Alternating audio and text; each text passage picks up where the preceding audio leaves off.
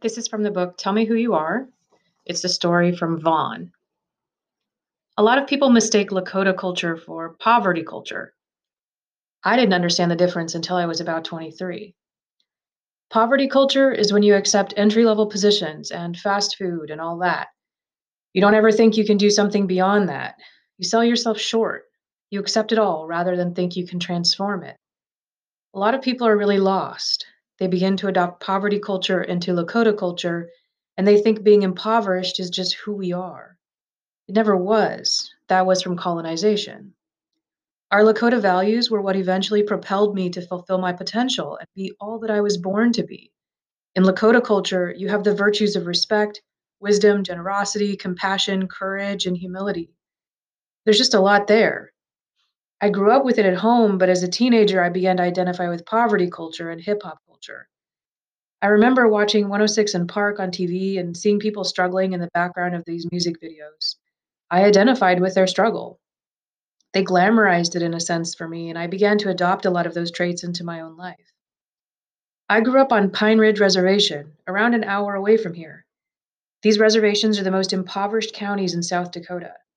That's challenging. We're dealing with the consequences of legislation that is hundreds of years old, that confined Native Americans to reservations, that prevented us from our buffalo hunting traditions, that terminated our faith and practices, and assimilated us to mainstream society. We have a creek that runs through here, which we used to call the Mni Luzahan, creek with fast or swiftly moving water. So they called it Rapid Creek, and now we have Rapid City. What we call the Black Hills was translated from our Pahasapa, the history of Rapid City is imprinted with Native Americans, but history must be taught by people who can graciously teach it, not by people still affected by and projecting the trauma. My brother in law doesn't trust law enforcement whatsoever, and I'm like, well, why? He hasn't had bad experiences with them as an adult, but he says it's the criticisms nationally that make him distrustful. He won't engage with law enforcement, won't help them be better because of the distrust. You're imprisoned by your distrust, you're imprisoned by this fear. They imprison you from creating better solutions for our children.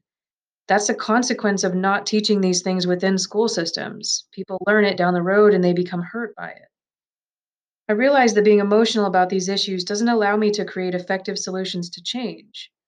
People are justified in being upset. I mean, on just about every street corner, we have a US president here, and you know the policies they designed. But I think as a community leader, I don't have the luxury of being upset. It creates a dialogue of opposition. Sometimes it's necessary, but I think our current leadership in Rapid City is really opening the doors to growth. At this community forum with the mayor, around 200 majority Native American people presented all these grievances, some from over 200 years ago, about the Black Hills being taken illegally. I stood up and said, if we feel that there's discrimination in our city and police department, then we need to change the organizational culture of the police department. We can do that through diversity. Let's get Native American police officers on the force. It shifted the venting session to talking about solutions. I'm now chair of our community advisory committee, and we've done a lot of work in the last two years. We advocated for body worn cameras, which were just implemented in January. We do a lot of community engagement. We've made recommendations to policy and police regulation. We're doing diversity initiatives. We're also working to redefine jails. Basically, we want to stop incarcerating people who we're mad at but who are no actual public safety risk. People with driver's license, petty offenses, public intoxication. You can't incarcerate addiction out of someone. We also want to stop letting economic status keep people incarcerated. Our initiative is to reduce our Native American jail population by 20% by 2020. As of 2018, within one year, we've already accomplished 10% of that. And we have a program called Young Adult Diversion, if you're 18 to 25, these are the times that your brain is not fully developed and bad decisions can go on to haunt these young people for the rest of their lives. If they complete our program, then we dismiss the crime. No employer is able to find it. Before, we had community service. I've done it when I was younger, and that was excruciating. I didn't feel like it changed me, I just didn't enjoy it. We call it community enhancement an example this young this young lady wanted to get connected to her culture through a jingle dress dance so we gave her the resources and connections to design her own dance and start competing they dismissed her charge and she does it now all the time at powwow we weren't just warriors we were historians diplomats hunters storytellers and very strong police officers We had police practices from the 1600s, 1700s, probably even before that. They are very much the best practices today. One of them is restorative justice, but our traditional police officers called it the kechida. If a crime occurred, the kechida would bring the victim and the perpetrator together.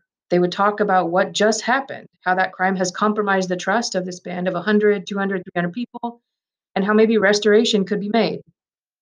We had to act with unity. We Americans just recently started talking about that in the last 10 or 20 years, but this has been a traditional indigenous practice for centuries. We can learn so much from Lakota culture rather than the poverty culture created through legislation. One last example of how legislation impacts us today if you were native and didn't send your children to boarding school, then they withheld your rations. You were stripped of identity. You couldn't speak your language. You were given a Christian name. Having long hair is very important to Lakota people for both men and women, but if you were a male, you were stripped of your hair. Many children experienced abuse. We are the products of that, and it disrupts our ability to parent. So growing up, I didn't hear I love you or I'm proud of you or any positive reinforcement because for generations we didn't receive that in boarding schools. We received a lot of punishment. Now when my son comes home, he sometimes says, "I love you. You're awesome." I love it. Some of the first time I've ever heard it.